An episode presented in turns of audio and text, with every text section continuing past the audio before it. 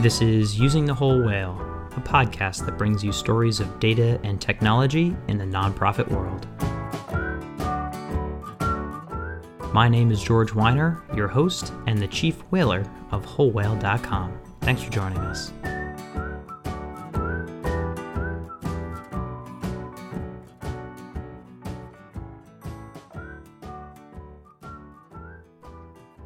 Today on the podcast, a special guest, an old friend, Rob Wu, the CEO of CauseVox. How's it going, Rob? Pretty good. How's it going there, George? Well, we are, I should let our listeners know, about to jump into a webinar. And so this is like the pre roll that I've tricked you into also telling us a bit about yourself and CauseVox before we do the, you know, the official pomp and circumstance that comes with the webinar world. So, you know, why don't you fill us in uh, you're the CEO and founder of CauseVox. On what exactly is a CauseVox? How do I get one? Why did you make one? yeah, so CauseVox is a digital fundraising platform for nonprofits. So nonprofits and charities, big and small, medium-sized ones, they would use us for uh, higher converting donation pages, for some peer-to-peer fundraising, for some crowdfunding, and then we wrap all that up uh, with a CRM as well. So you can run all of your digital fundraising on CauseVox very easily, very seamlessly, without the clutter, without the clunk. So that's what our platform does. And if you want to check us out, you can always go to causevox.com, C A U S E V S and Victor O X.com. And so you've you've been at it for a number of years. I feel like uh, almost as long as you know, I can remember. Uh, how when was this founded? Yeah, I think I'm celebrating our 10th birthday this year, or maybe it's our 11th next year. I kind of forget. We started in 2009 before the internet was a thing. And we're like, hey, let's bridge the gap between technology, digital, and nonprofit fundraising. So, yeah, so in many really ways, you ride. pretty much you you basically invented the internet, is what I'm hearing. You know, I would love to take credit for Full it, but credit for the yes, internet.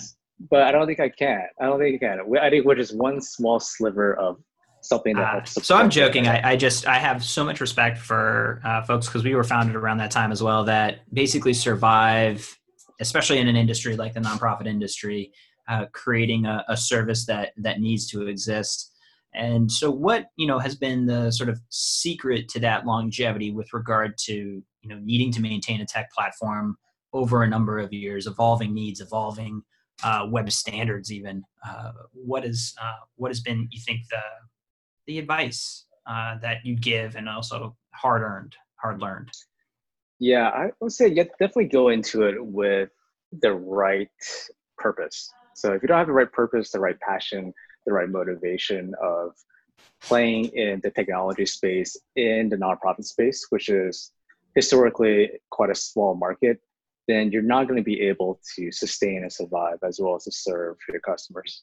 So yeah, kind of have to go in the right purpose with the right approach. And we've seen other competitors, rivals come and go because they've taken an approach where they wanted to make a big splash and hopefully conquer the market in three years. But as we all know, social change takes a long time. And the same thing with nonprofit technology. It does take some time. So the thing that'll help you keep going is intentionally having the right purpose as you're building the company as well as as you're serving your customers. There is somebody listening right now that has created a social impact business focused on the nonprofit world. They have some sort of tech that they're selling. They're you know helping uh, a stakeholder donate money volunteer time finally do something something something. I want you to talk that person out of launching whatever it is they're about to launch as a software for nonprofits. Oh wow. I mean, this is, I, I, I think I try to talk myself out of this like every day, but I don't. Um, you know, I think one thing I learned about a nonprofit social impact space is that the buy process is very complex. You know, at a nonprofit, you have a lot of different stakeholders. The board of directors has an outsized influence on operational decisions. And because of that, you have a lot of cooks in the kitchen they may not be the most efficient way of making decisions as well as selling your SaaS or software product into a nonprofit. First and foremost, very difficult. I think the second thing is that the market is actually smaller than you think it is. So your ability to scale as well as to scale to a certain size within a certain amount of time is considerably diminished because of the smaller market. And third, your average contract values are going to be a lot lower too, just because the market is smaller. So you just have a lot of headwinds. Like when you're starting any type of product and software in this type of space, you have a lot of headwinds that are going to blow against whatever you're trying to start. So my advice is that you have to capture on some type of tailwind that is greater and stronger than those headwinds that we just mentioned. For CauseVox, for us, we captured on the growth of the internet, the growth of mobile, as well as the growth of crowdfunding. And that allowed us, plus a big dash of luck, to be able to grow and be sustainable. I've noticed that it seems you rely a lot on high quality content and advice. You're not just creating junk that is like clickbaity. Uh, my words, not yours. Uh, but you're, you're you seem to be also focused on giving back in that sense that also maybe helps drive and create some of your own tailwind. Can you talk about some marketing mechanisms that you feel have actually worked for you? Yeah, I think for us, when we started a company 10 years ago, I knew that we didn't want to get funding. We didn't want to be VC funded. Uh, we didn't want to be PE backed because it wasn't healthy for the social impact space. So what I did was I started writing lots of content. So I think I, wrote our first 100 or 200 pieces of content, uh, mainly because I knew that content is something that repeats as well as something that keeps on giving. So content lives quite a while versus ad spin, it's a one and done thing. You're just renting someone's attention and then you're calling it a day. So uh, for us, content has really paid off uh, very well in terms of us raising awareness as well as generating uh, new leads, marketing qualified leads, as well as customers. And then on top of that, as part of our social mission, uh, educating is very important to me. Where even if you don't use our product, you know, I don't care. Like as long as you're learning something, where you can improve your processes, improve your knowledge, improve your own skill sets, then you'll get a lot smarter and actually create a social change. So I think that's one thing a little bit different about us where we don't just treat content creation as a marketing tactic. It's very much a mission side activity for us. And it's time to feed the whales with a quick ad about Whole Whale University. This is our best online content packaged in courses. We're talking SEO, content marketing, Google Ad Grant, cybersecurity, and tons of webinars and other templates for you to use. You can buy them individually or as an annual subscription. Uh, we really put our best work in here. And if you're interested in the topics in this podcast that we tend to cover, we go a mile deep with these courses. That's wholewhale.com slash university. I want to come back to that number and make sure anybody thinking about creating a product heard this. I am uh, so impressed that like you literally created 200 plus probably if I'm looking at uh, a long, long, long tail of, of work you've done, but you are out there grinding out content with value over time. And so when a person is sitting there being like, why aren't people using my product? And like you're spinning your wheels, like you were just writing and writing like you know the Alexander Hamilton of digital fundraising. Yeah, we're just writing. I remember ten years ago, uh, my co-founder and I we moved to Harlem, and I was like, well, let me just start writing because this content marketing thing has to pay off.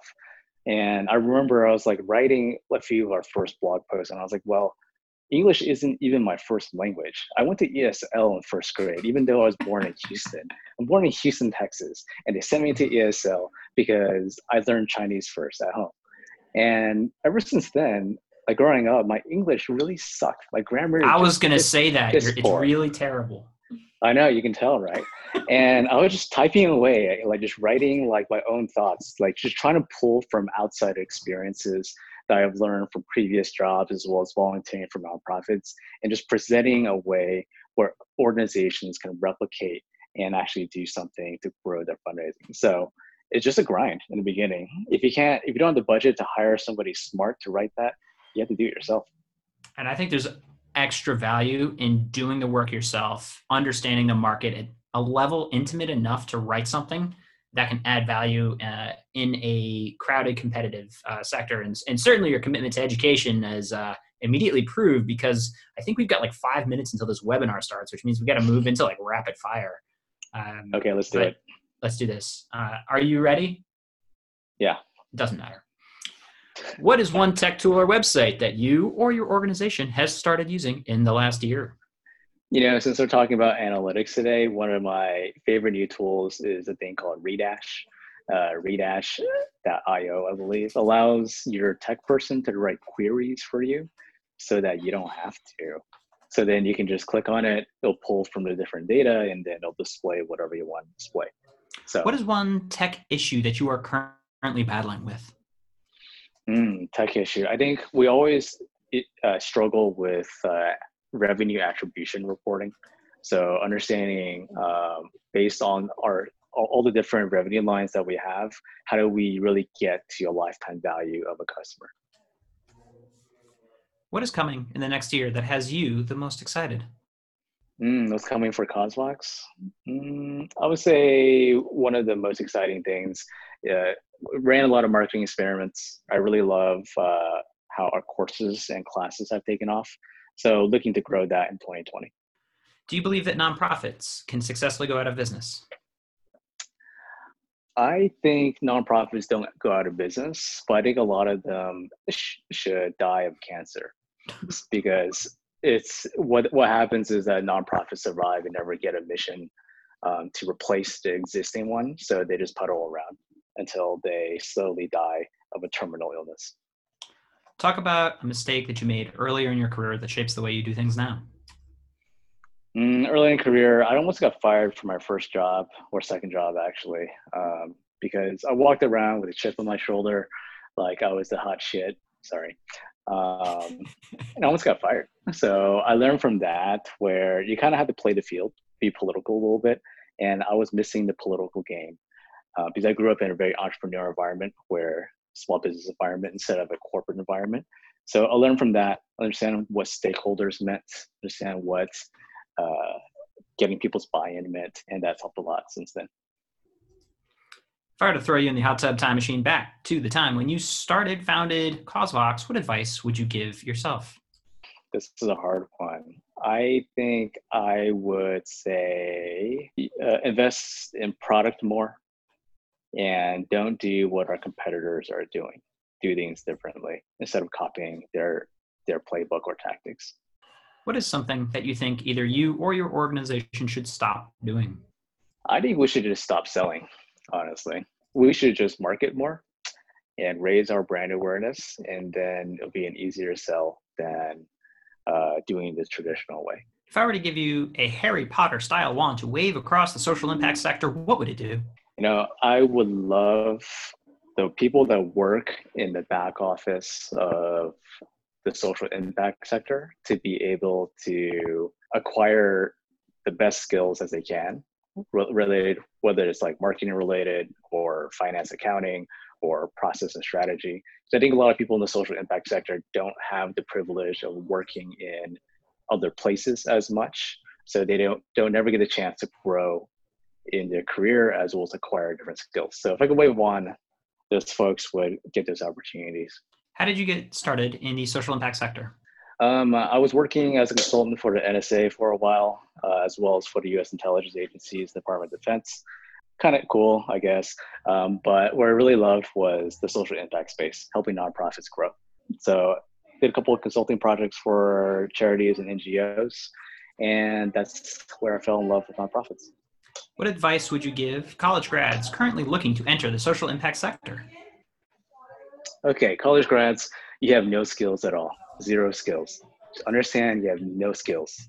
You may have passion and experience and be communicative, but you have zero, zero skills. So the most important thing you can do isn't just say, hey, I'm passionate, I want to help people, because everybody wants to do that. Is saying, hey, I'm passionate, I want to help people, and this is these are the three solid, tangible things I can do to help people. Whether it's like I'm a good marketer or I'm good at improving processes, or I'm great at uh, fundraising, just whatever it is, you have to come to the table in order to get folks uh, to further the mission. What career advice did your parents give you that you either followed or didn't follow? Um, I grew up in an environment where uh, my parents always talked about money at the kitchen table. So a lot of folks talk about news or what's going on, what grades you got. My conversation at home was always about we need to make more money or this is how we're going to make money. So their advice to me growing up was to make more money. I didn't follow that for quite a while. And I think I should have followed that a little bit more, but not 100%, just because more money means more resources, which means more social impact. All right, final question before we jump into our webinar. How do people find you? How do people help you? Okay, so you can find me on causevox.com, C A U S E, V as Victor X.com. Uh, that's probably the best way. You can find me on LinkedIn. I am Rob Wu. I think I come in number one on Google, so you just Google me. Oh, humble brag. All right, the number one Rob Wu, according to Google, joined us for our podcast. And thank you. Thank you for taking the time. All right, thanks, George. You have a good one.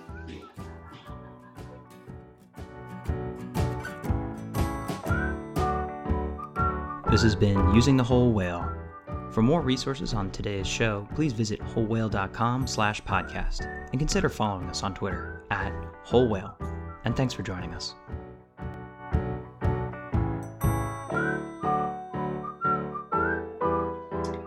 Hi, everyone. We'll get started in just a few minutes, so let's more people come in but you can say hi in the chat where you'll be able to share questions and I'll share resources. So say hi, let us know where you're calling in from. Hey, Rob. What's up?